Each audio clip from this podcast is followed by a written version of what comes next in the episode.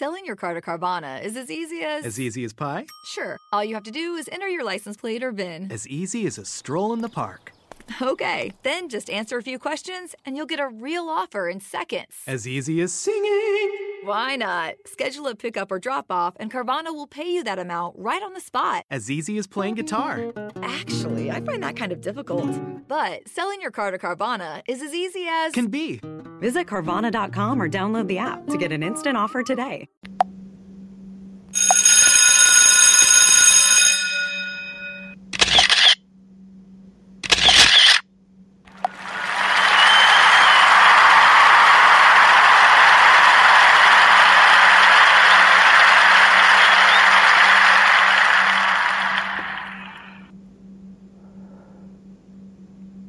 Forgiveness, spiritual obesity. Spiritual obesity. What is spiritual obesity? Now, these are for my new listeners. What is spiritual obesity? Is it a, a term that you can find in a dictionary? Is it some is it in some type of biblical lexicon or studies or anything like that? The answer to that is no. That's a definition for my new listeners or my curiosity listeners that I made up spiritual obesity. Now let me uh break down what I mean about that, then I'm gonna get into the show. I know this is a very strange way of opening up a program, but I'm gonna get back to that. Spiritual obesity. You know what the term obesity means? Usually overweight and people with bad health and stuff like that, or uh, is usually overweight that leads to bad health because of bad eating or bad, you know, diets or different things like that. Obesity leads to a lot of bad health, physical health, and mental, you know, when it comes to obesity. So you have some type of uh, awareness or definition of what uh, obesity means. Now let's talk about spiritual obesity. This is just a term I made up. Now I'm not saying nobody never used this before. At least I, I never heard it. But this is just something I just connected together. And I was just saying, well, it kind of remind, it kind of looks like uh, physical obesity when you talk about the church, when you get into traditions and dogmas and, you know, and different type of things that's been taught or promoted in your church, your denomination, denominational church. And then I looked at it like this, uh, even through my experience, all the things that I have sucked in, good and bad, because not all of it was bad. I would be lying if I say that good and bad that I have traditionally sucked up in in my my uh in my early years until I became a believer, until I I got saved and became part of the body of Christ. Because before that, of course, my spirit was dead, but I I still uh, had my soul and my mind, so I still sucked up a lot of traditions. But when I became a believer, when I became a, uh, a Christian, it affected me more. It affected me spiritually when it came to uh, church doctrines and denominational doctrines and programs and potions and stuff like that that a lot of churches throw at their congregation. When you, when I learned and was taught how to rightly divide God's word. Now, I was taught about dispensationalism because I never heard that word in my life. A little over close to four and a half years ago, I never heard of that term dispensation. Uh, when I was taught how to rightly divide God's word uh, dispensationally, I, for the first time, the Apostle Paul's mystery was revealed to me now. What why do I say the first time? Is I've read several of Paul's letters over and over again through my Christian life over 30 something years. I read several of the Apostle Paul's letters and never seen that concept of mystery. Now, I never seen it spiritually. My physical eyes seen it, but I just went right over it. I had to. I never caught that. All that time that I was reading Apostle Paul, because Apostle Paul, besides Jesus, was always one of my favorite characters in the Bible. And that's no joke. It was something about the Apostle Paul that really touched me in my early Christian life, even today. But I know more today about the Apostle Paul. But back then, Paul always touched me. It was something about his his love and his grittiness and his toughness and how he just stood up. And he seemed to be alone the way he stood up, what he believed in. So that that touched me about Paul. So Paul was also was always in my Christian walk because I didn't know too much about him before I got saved. And uh as someone I would love to follow, someone that I would trust, someone that really loves Jesus. But at the same time, he's no nonsense. You you, you understand what I'm saying? So I, I, I always had an attachment to the readings of the Apostle Paul. But all that time, because I read the Bible over and over repetitiously, even before I learned how to rightly divide.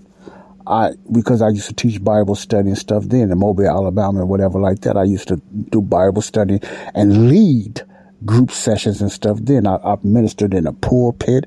I had you know different things that I was doing, so I'm not new to this dance. So, but all that reading the Word of God, especially the letters of Paul, I never put two to two together about another gospel about uh, the, a mystery. I had no idea because I was traditionally programmed.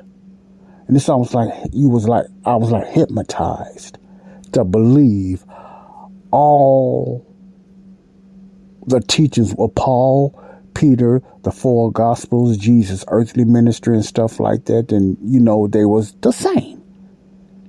Even though they didn't sound the same all the time. And I didn't even pay that no attention. I just blindly put it and believe that they all taught the same things in my young Christian life. I don't know if you've been there or not. I don't know what denomination you are in. But that's when I was a young Christian. I've been saved over 30 something years, but I've been learning how to rightly divide God's word going close to a little over four and a half years, close to five now, I believe. I could be wrong, but it's something like that. So you see, okay, some people might be wondering, now, Joe, you've been saved all that long. What do you mean four and a half years of learning how to rightly divide God's word? Let me explain this the best way I can when I keep saying it. I want people to know what I'm talking about. I was saved over 30 something years. But the majority of those 30, those 30 something years was set in believing and teaching the gospel of the kingdom, Israel's program.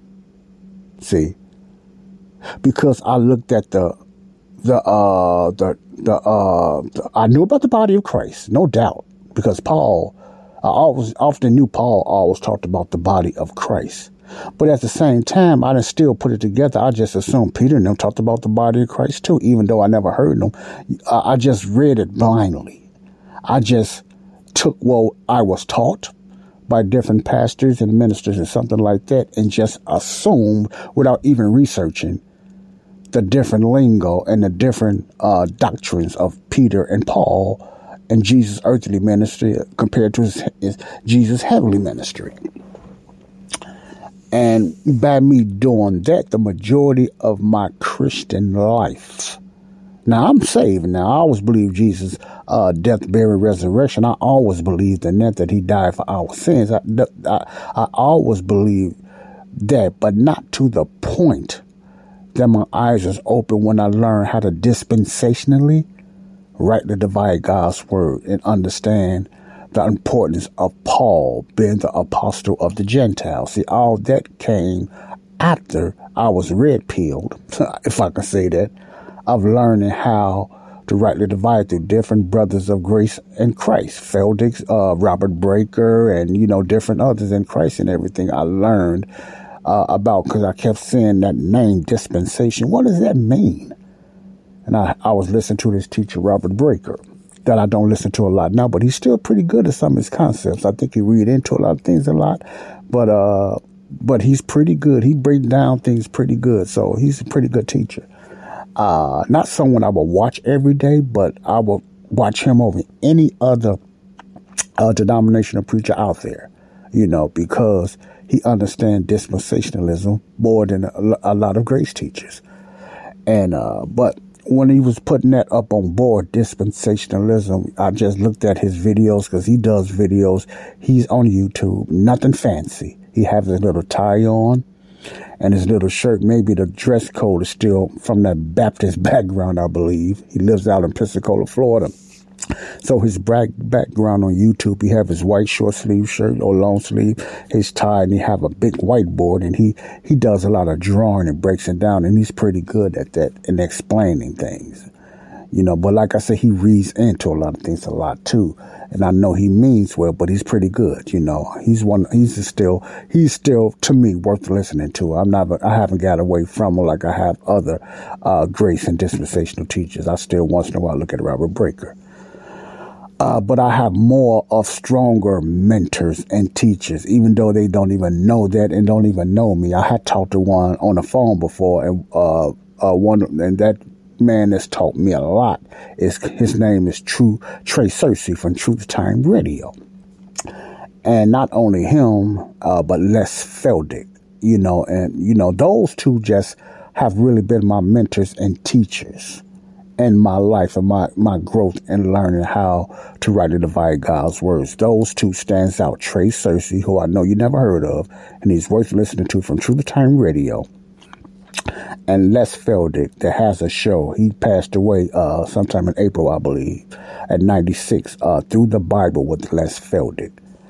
And uh, they, they, these two teachers is not a cup of tea to a lot of Protestant, uh, different type of Protestant and denominational type of teachers because they straight out break down uh, the Word of God as well as anybody that I know without allegories and innuendos and exegesis and all that. St- I mean, you know, they break down the Word of God like I have never been taught before, and that opened up my eyes more of knowing the difference not only between the kingdom church and the grace church, but also Jews and Gentiles. Well, anyway, anyway, why? The reason I'm I'm I'm, I'm saying this uh, right now, this series I'm doing about spiritual obesity. All I'm trying to show the ones that's listening to me, and I don't know everything. I'm, I'm still learning myself. As I learn, I teach. As I teach, I learn. Okay. When I'm trying to show the ones that downloads my show, and uh, uh, lost of words. What I'm trying to show you guys, when I teach, I have been taught, and these guys taught me in a sense that made me search the Bible even more. See? And I don't even have to go through all the books of the Bible now because I know all the books of the Bible is not uh, for me. Now that does not mean I don't read them because they are they're for history and therefore they're inspired by God. So we should read the whole Bible. Most definitely. You cannot put everything together if you don't read the whole Bible. You won't know the history of the Jews if you don't read the whole Bible. You don't know why, how we was able to get what we are, the Gentiles.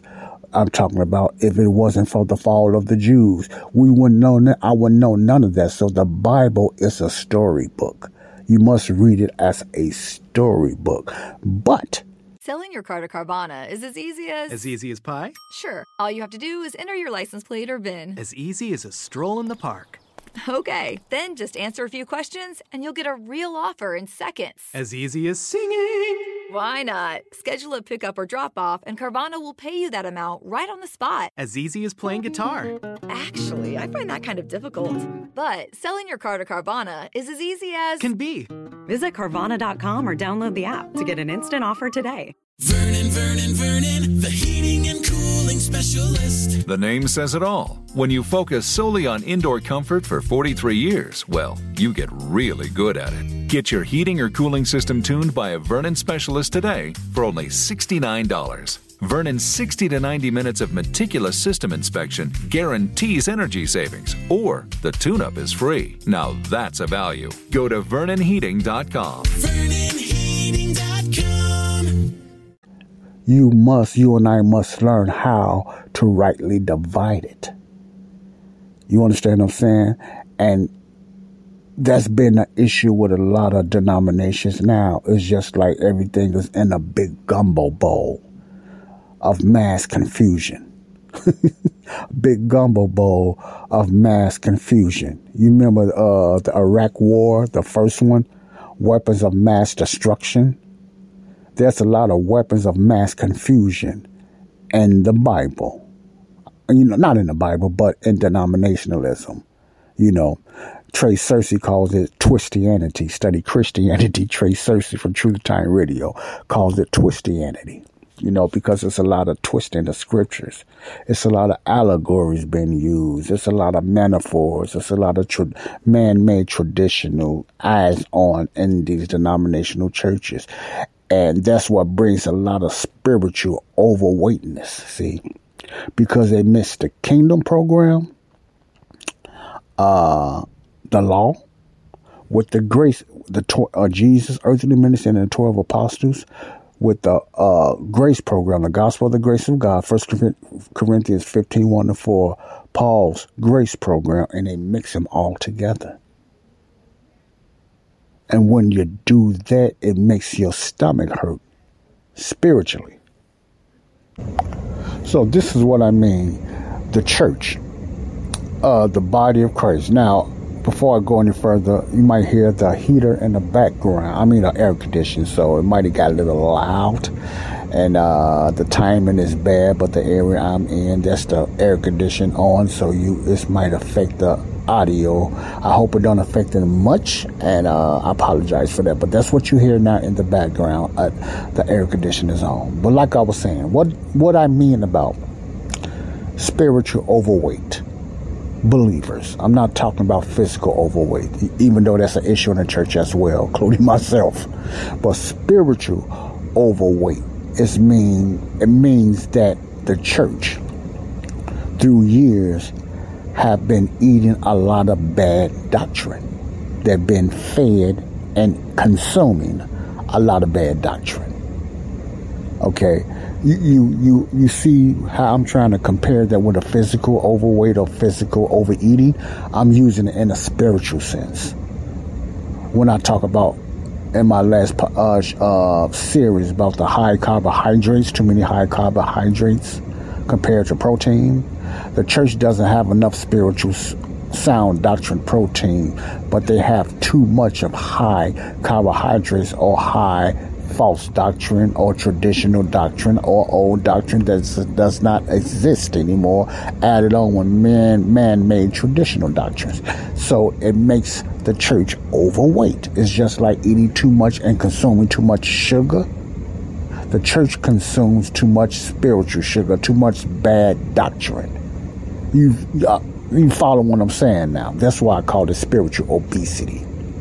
And what I'm doing through this series, I'm I went through the the early church, not uh, after the apostles. I talked about the background, you know, the gap, what happened after the last apostle died, which was John. But I'm talking about through Paul, where did his followers go? I got into that. Nose was a couple of podcasts down, and uh, I got into a lot of traditional startings with Martin Luther, John Calvin, and the Catholic Church, etc., and stuff like that. So I went all the way through that to uh, to try to uh, bring a aware, awareness of the build up of the different type of junk that we have been eating through denominationalism and the Protestant church.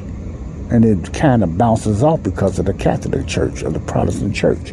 So it started somewhere while we believe what we believe. While we believe what we believe. Okay, let me get to this. Now, the last few podcasts I've been talking about uh, the difference between the new uh, the New Testament and the Old Testament or the covenants, what you want to call them. I talked about that and everything. I was just talking about different aspects like that. That I got into signs and wonders and miracles and stuff like that. Is it for the church today? My conclusion came that it is not. That don't mean God cannot do it or God is not capable of doing it. We wanted to know why he's not doing it or should he do it or could he do it. See, it's not about that. It's why he's not doing it. What made me come to this conclusion when you understand the differences of the two programs. The kingdom program, Jesus' earthly ministry and the 12 compared to the grace program, the Apostle Paul and his followers. See, that's very important. And that's why I came that far away you know, you know, trying to build up the best I can the dangers of bad traditions because I don't want nobody I don't want nobody to think all traditions is bad, but the dangers of bad doctrine will make that's what has the church spiritually overweight. Bad doctrine. It's not sound. It's bad doctrine. Because the majority of the church keep, uh, teaches the kingdom program which puts them right back under the law because a lot of churches think they are replacement Israel. They believe in that replacement theology. They believe they are replacement Israel. That's why they teach the way they teach, even though they don't get no results. They fake it till they try to make it, but they that's why the uh, most Protestant church and the Catholic churches teach the way they teach now. Okay, now what I left off the other day with and I'm just going to talk a little bit of today and keep this short because Lord's willing, tomorrow I'm going to get more into scriptures and verses and really put this thing about forgiveness onto the test. And why do I have such a passion besides salvation on how to be saved? This is one of the most, to me, important things that a believer and an unbeliever need to know is are their sins forgiven? Are their sins forgiven? Now, I'm talking about they as the unsaved. Believers know their sins is forgiven, but what a believer have, uh, uh, most believers in the church today is confused about is they don't know when their sins was forgiven. They, they, the majority of the church believe their sins was forgiven after salvation. They believe it was something they had to do by confessing their sins or somewhat repenting of sins. And some people even go as far as being baptized in water. Many don't go that route now, but that's you know my point. It was always often, well, often a works that they had to do to get their sins forgiven. See, they had to repent or they had to confess. And a lot of that way of approach to get your sins forgiven is, is just a traditional approach uh, in church and also part of the kingdom program the way it used to be.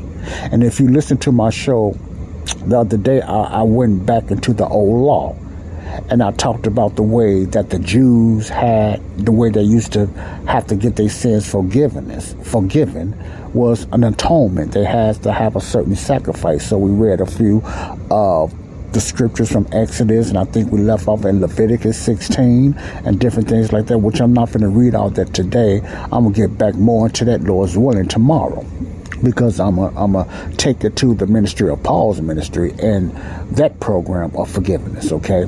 But what I want to give you a taste, what I want to do is give you a taste about forgiveness before I give you the verses and the scriptures, uh, scriptures, because there are so many, and it's important for you to have a pen and paper to write these down. So I'm going to wait till tomorrow and really get the verses and scriptures and everything like that. Okay.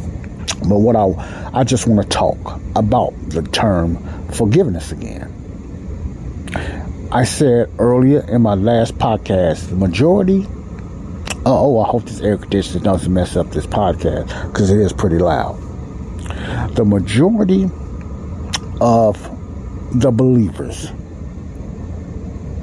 and the unsaved know the definition of being forgiven. They know we're forgiven. We do we forgive well not all of us, but many people in your lifetime since you have been alive alive through mid and adulthood, you have forgiven somebody. At least I hope you have, or somebody have forgiven you. So or you've been taught that. You know the term about forgiveness.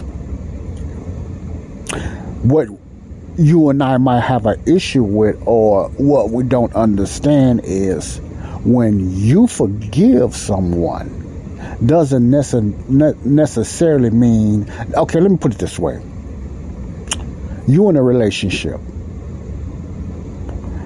and your lady treated you wrong, or you wind up a divorce, or something she done, or something he done, in a marriage. You divorce you was angry. Whichever one the husband or the wife, you was angry. Okay? But you got to the point you got tired of being angry. And you wanted to make amends. Not get back together. You're not going there, but you wanted to make amends. So what that wife or what that husband done to you that hurt you so bad, you wanted to forgive them regardless. You wanted to forgive them. Okay? So you forgave them. All right? For what they done to you, they hurt you. You forgave them. The slate is clean. You forgave them. That's that's gone now.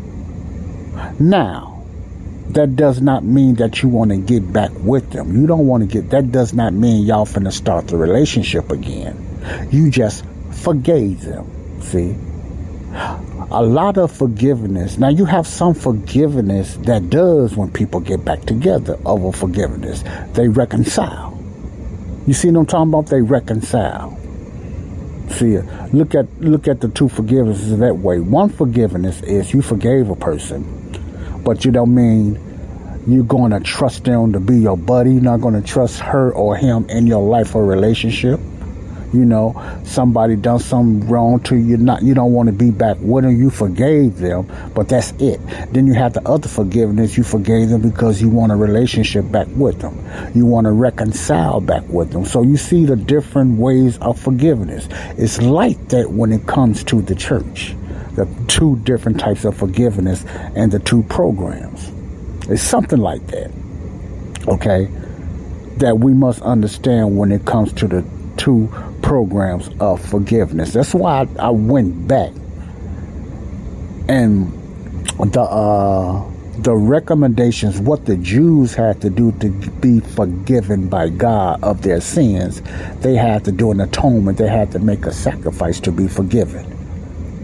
And they had to continue to do that at a certain time. If they sin again, or they can do it for their family, like I was talking about Leviticus 16 with Aaron. See, they had to do sacrifices or they had to make burnt offerings and different things like that for their what? For their sins. See, it was conditional. It was works. It's something they had to do. You, you understand it's something they had to do.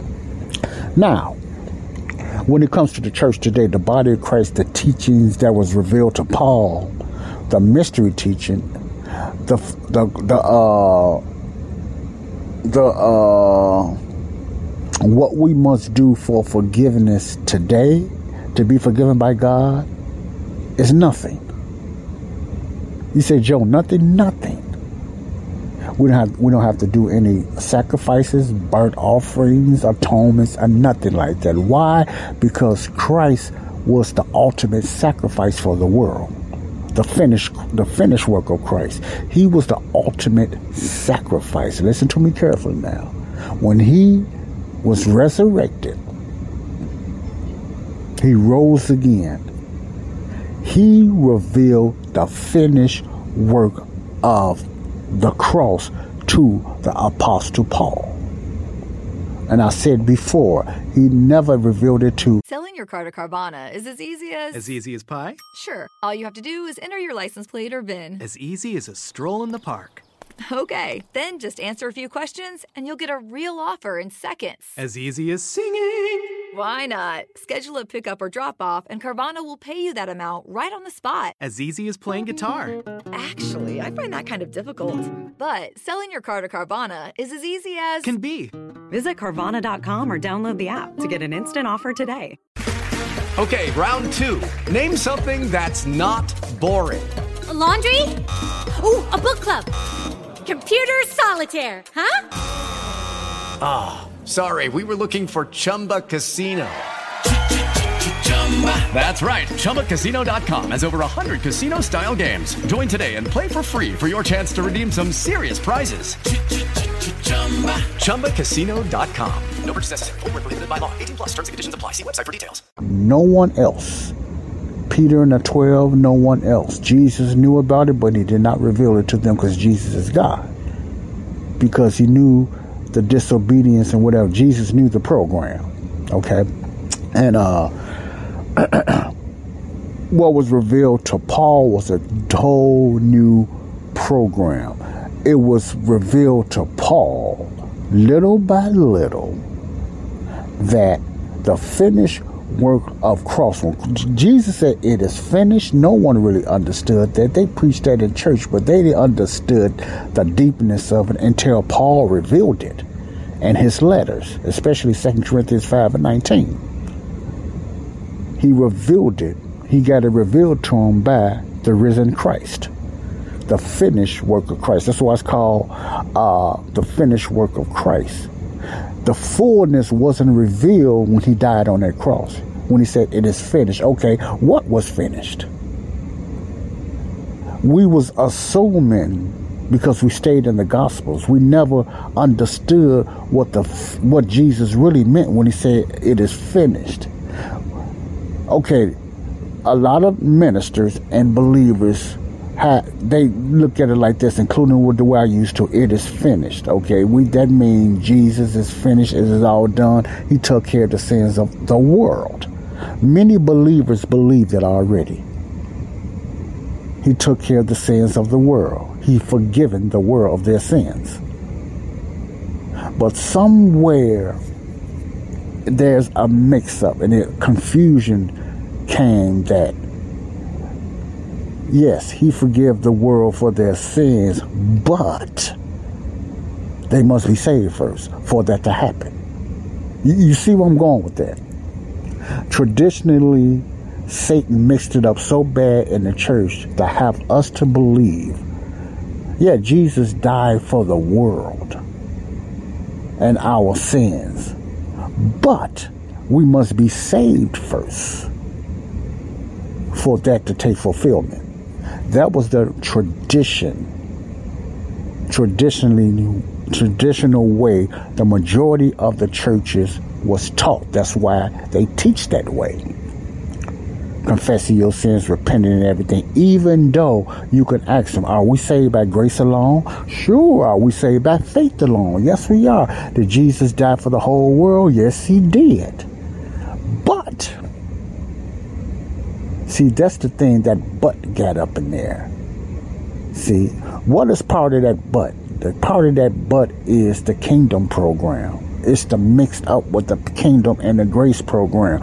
They can't seem to separate those two. The kingdom program, Jesus' earthly ministry, and the 12 apostles, and the grace program, the apostle Paul, faith alone. See, one was law, you must confess your sins.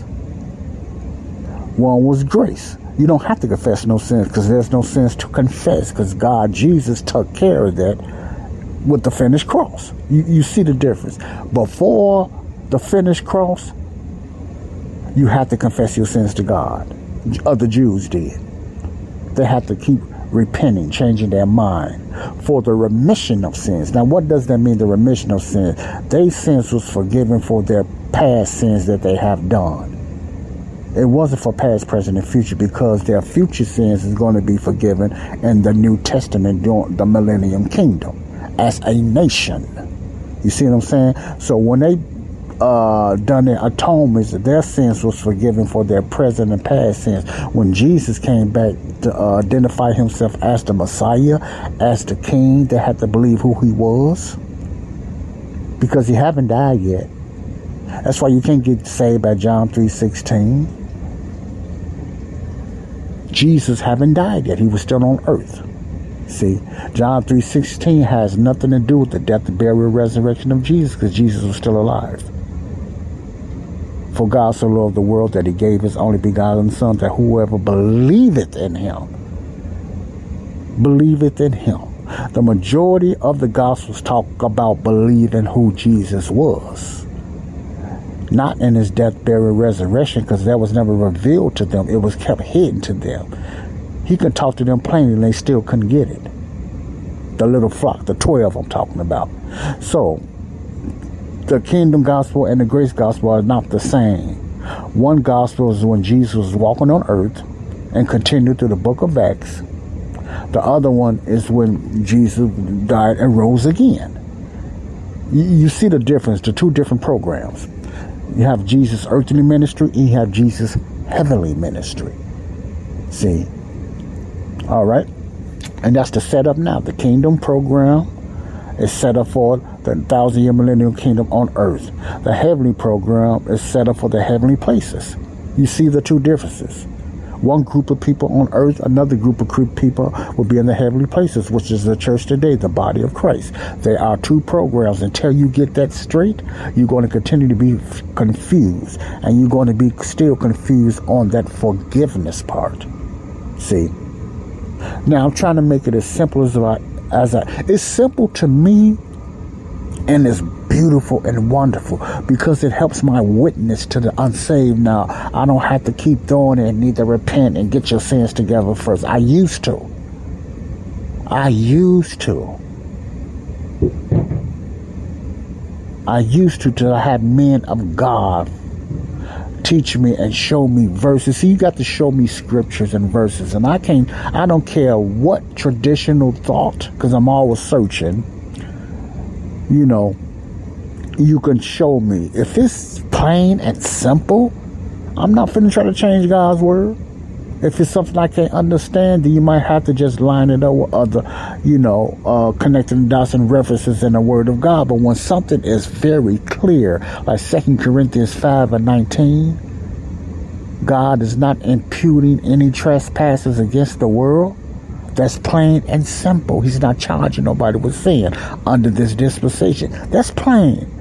I don't need to try line it up with other scriptures to, uh, and stuff like that. What that see when people do that, that's the traditional talk about. It's that that that traditional program uh, uh, dogma that's keeping them from seeing that simple truth or and accept it. They know it's true, but they don't want to accept it. It's not even about belief no more. It's about accepting it. and what they do, they're literally choosing to believe that denominational belief over what the Word of God has plainly said. They could be very on key on everything else, but that forgiveness, ah, that brings a division in the church when it shouldn't have to. Because the beautiful thing about it, that's good news for the believers and it's good news for the unsaved. Because whether you believe it or not, you cannot be safe if you weren't forgiven first. Excuse me, oh, something in my throat.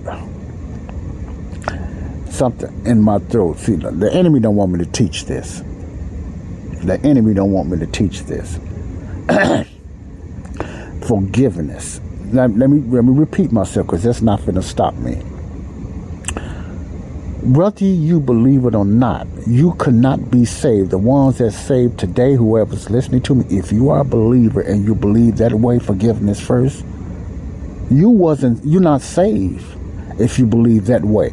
You you would not be you would not have you would not have been able to be saved if you wasn't forgiven first.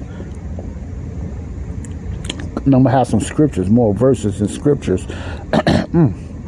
To back that up. But I just want to talk to you and get you prepared for the next show about forgiveness. All right. before I end the series. you could not be saved as a believer if you wasn't forgiven first. Examples is what the scriptures I showed you to do. What did the Jews have to do when forgiveness, conditional forgiveness, was on the line? They had to be what? Forgiven first. And the only way they had to be, only way they can be forgiven is atonement through the offerings, the burnt offerings, and the sacrifices they had to make under the law, under the covenant, and going through the kingdom program. That was the requirement then. You see what I'm saying? But what had to happen for them to be forgiven? The shedding of the blood.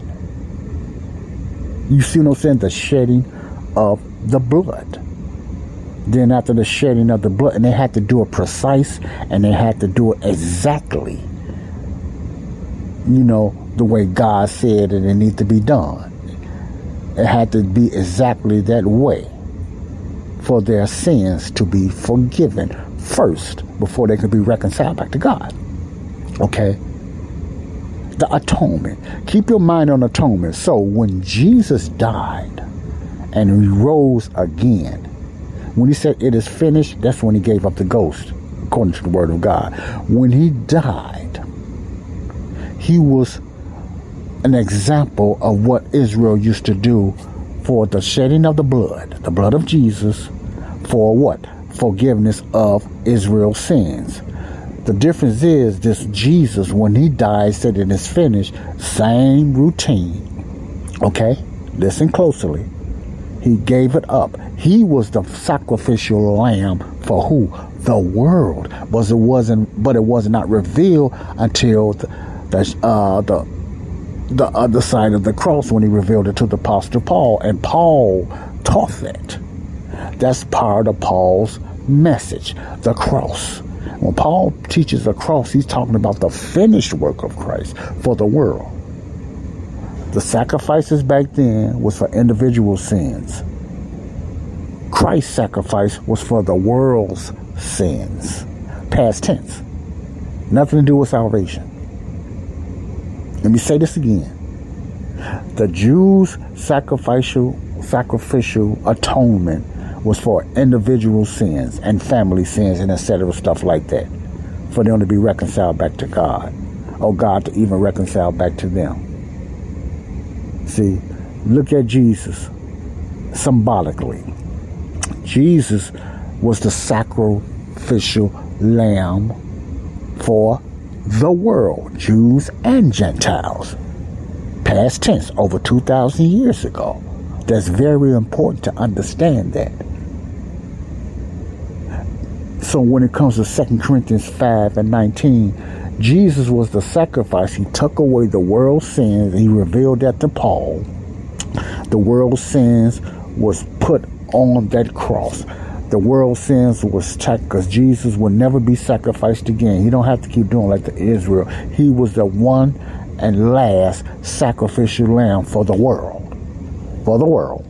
He took all the weights and everyone's sins upon himself and sprinkled it in the heavenly places, the altar and the heavenly places symbolically. Okay?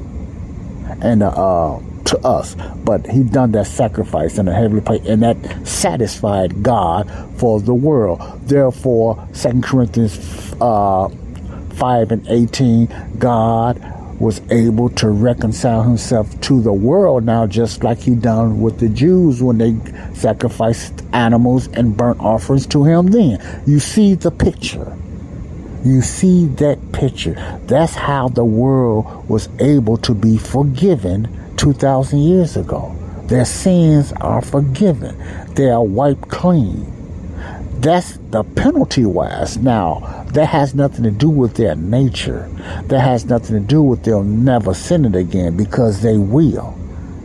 See, it has to do with God is not charging or imputing sins against the world. God is not forgiving sins no more under grace because he has no sins to forgive you for because they already been taken care of by Jesus Christ. the atonement for the world. You, uh, you, you understand what I'm saying now? Selling your car to Carvana is as easy as. As easy as pie? Sure. All you have to do is enter your license plate or VIN. As easy as a stroll in the park.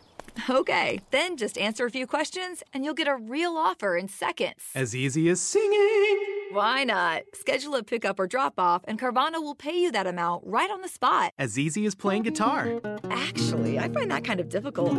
But selling your car to Carvana is as easy as. Can be. Visit Carvana.com or download the app to get an instant offer today. See, the confusion is, and you can argue with, with me and throw scriptures, you still, you, you can't, you're still not going anywhere. The confusion is that believers is stuck on believing that forgiveness of sins is a means for salvation. That's the issue. That's why they are so dog and hard on believing that and accepting that because of traditions and the spiritual obesity that they have grew up with. Thinking forgiveness of sins and equals salvation. It does not. What forgiveness of sins does, it, allows God, just like in the law program back then, it allows God to reconcile himself back to the world. Now, salvation comes to that individual when they reconcile themselves back to God, which they, you know, most people have not, by what? Believing what Jesus done for them. His death, burial, resurrection has nothing to do with forgiveness. Now we're talking about salvation now. Listen closely, then I'm gonna let you go. We're talking about salvation. So if you stuck in believing, how could a person? I, I, uh, Trey Cersei was playing one of his old tapes, and this young man was stuck on the kingdom, the past, which he was correct. Let me tell you what he said. He was stuck on sin. You see how dangerous it is under grace to have such a sin conscience? And under grace, it's not about your sin, it's about your belief. That's hard for us to believe. That's hard for the human psyche to understand. But that does not make it not true. Because God is all powerful, omnipresent, all knowing. See, he said, now this is this is another one of the confusions with the church also. Not only this young man. He said, the ones, if everybody's sins was forgiven, you are saying that even the ones that died back in the past, you know, the uh the Old Testament, whatever like that, some of the old, somewhat believers under the program, whatever like that. You, you in other words, in his mind, he was saying when they died, that means they died in their sins. See how he's still stuck on sins? Let me tell you the truth. And what and what Trey Cersei broke down, which is so profound, is you are correct. Before Paul's ministry, before the finished work of the cross was revealed to the Apostle Paul, under the kingdom program, and before anyone that died, then yes, they did die in their sins. They did die in their sins. How come they died in their sins? Because they was under the law. That was the law. That was a different dispensation. See, that was a different dispensation. I mean, that was a different program. That was a different administration. So anybody before Paul, before Jesus revealed uh, the gospel of the grace of Paul, you know, within 25 years, anyone before that program died in their sins. Remember, Jesus said, if you don't believe who I am, you will die in your sins. Remember, Jesus said that several times in the, in the four Gospels? You will die in your sins if you don't believe that He is He. See, it was a matter of them believing who Jesus was. If they did not believe that, they would die what? In their sins. You see? They would die in their sins. But under grace, listen closely. Under grace, no one is dying in their sins because all our sins, past, present, and future, was laid on Jesus. So no one under the grace period, the body of Christ, or the unsaved, does not die in their sins. They die because of their unbelief of what Jesus did. You, you see the difference. The past, yes, you die in your sins by not believing who Jesus was. But under grace, we don't have to believe who Jesus was. We believe what Jesus did. And if an unbeliever died today, he's not dying in his sins. He's dying because of unbelief. You see the difference? Because sin is not the issue under grace. Let me say it again. Under grace. Sin is not the issue, it's your unbelief. Also, under grace, forgiveness does not equal salvation. You could still go to hell, and many will by being forgiven. Remember, I just gave that little analogy of the stories about forgiveness? How some people can forgive you, but they don't want to be reconciled back to you, they just forgave you. And then you have the ones that's been forgiven to be reconciled. You, you see that. Under grace, God forgave everyone. He's not charging, or uh, 2 Corinthians 5 and 19 say he's not charging anyone with sins. But you go to the above verses. See? 2 Corinthians 5 and 18, God reconciled himself to the world. God reconciled himself to the world. The world reconciled itself back to God. God reconciled himself to the world because those doors are open. There's no sin on the world now. Reconciling himself to the world doesn't mean he saved everybody. He just gave you a chance now to be saved, to be reconciled back to him because he reconciled himself back to world to the world doesn't automatically mean the world is reconciled back to God. You understand what I'm saying? This is God reconciling himself, not the world. He done all what he had to do. Now he's reconciled back to the world. Now the world got to be reconciled back to him. You you see what's going on and how they how could they be reconciled back to God? By believing what Jesus done not for the sins. So everybody today since 2000 years sins have been forgiven. God is not judging no one for sins. And I'm going to give you another example. If God was still in the sin business today America and a lot of other countries probably would have been wiped out by now because you know how God came down on nations because of sin and individuals. If God was still judging people for their sins, I know a lot of people think he, I know he's not.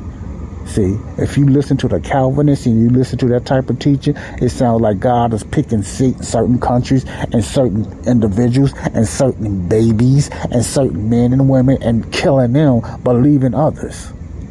Do that make any sense? That's a God of favoritism. He's nitpicking. That ain't the God I serve. I don't want to serve a God like that. If God was judging sin today, this world would be not, not be, be, be destroyed. See, that time is coming. After the church is gone, then grace is gone, then the tribulation period, the seven year tribulation. Then God, once again, like he done in the past, is going to pour down his wrath and any sin that's committed then, God is going to come down hard on it because there's no more grace now. Do you see the difference? That's the purpose of why he's coming down hard in the tribulation. If there was no, if there was a sin issue today, the tribulation would be today. see, the tribulation would be today. If there was no grace, if God's grace, He didn't do that with the Apostle Paul, the tribulation would have started and Jesus would have set up his millennium kingdom. There would have never been no grace period. That's why Paul's messages are called the mysteries because they was never revealed nowhere else to no man in the Bible. That's why that's what I missed then. That's what many people are missing now. The mystery, the master plan of Satan was to confuse people today and the church today about the gospel of the grace of God. Many people thought they understood grace, including myself. We people made songs. I forget his name. Uh, the former slave owner. Amazing Grace. How great they are, stuff like that. They sung it but didn't understand it. The deepness of God's grace is that all sins have been forgiven. Now you can be saved. That's the icing on the cake when it comes to amazing grace. It's deeper than God's unmerited favor. We don't understand that. His grace is that He forgiven everyone for their sins because what Jesus done. Everyone ain't saved, but everyone is forgiven. Let me say this again. Everybody in the world is not saved, but everybody in the world is forgiven. That's Paul's message. This is Joseph Brownlee, Body of Christ Real Talk. I got so much more to talk about. I'm just giving you a walkthrough before I get into these verses and scriptures and stuff like that. Because when I get through, you're going to have to come up, you're going to have to test your faith, and you're going to have to come up to an understanding. You're going to believe God or your denominational belief when the word is right there. And I got some verses to show you. It ain't like I don't quote them a lot anyway. See, it was hard for me to swallow. But I was seeking. I knew something wasn't right. Now, it was hard for me to swallow when I learned how to rightly divide God's word. I understand forgiveness so clear now. And it's easier for me to talk to somebody about Jesus now because I ain't got to keep them on a sin conscience because it ain't got nothing to do with their sins. But even they have a hard time, will have a hard time accepting that. See, the thing about it, whether you believe it or not, you still forgiven. It ain't got nothing to do with some, like some ministers say, yeah, you have to believe it first. I, I heard some of my favorite teachers say that. Once you believe it. No, it ain't got nothing to do with you believe it when it comes to forgiving. Believing comes with the salvation, not being forgiven, because that's a done deal. Whether you believe it or not. That's why I say you can go to hell by being forgiven. It ain't got nothing to do with what you believe or accepting it. It is a done deal. Salvation, on the other hand, yes, you must believe that of what Jesus did for salvation. You, you follow what I'm saying? Not forgiveness. You already been forgiven. Now you need to be saved. Until next time, this is Joseph Brownlee, Body of Christ, Real Talk. I just finished this by saying, I want to say this, and I'm going to say this often and often and often until it get in your head and manifest in your heart. You do not have to be saved first to be forgiven, according to 2 Corinthians 5 and 19. You must be reconciled back to God because God reconciled himself back to the world, according to 2 Corinthians 5 and 18. See, the salvation part is what you need to do now. You need to believe what Jesus done, not who he was. You can't go to you go to hell believing that. You believe what he did for salvation and what is that salvation? What is the belief? 1 Corinthians 15 1 to 4. Believing in his death, burial, and resurrection. Okay? I love you all. God bless you all. Until next time. God bless you all. Stay tuned for some more teaching on forgiveness. God bless you. Love y'all. Bye bye. Peace out. Selling your car to Carvana is as easy as. As easy as pie? Sure. All you have to do is enter your license plate or VIN. As easy as a stroll in the park. Okay, then just answer a few questions and you'll get a real offer in seconds. As easy as singing.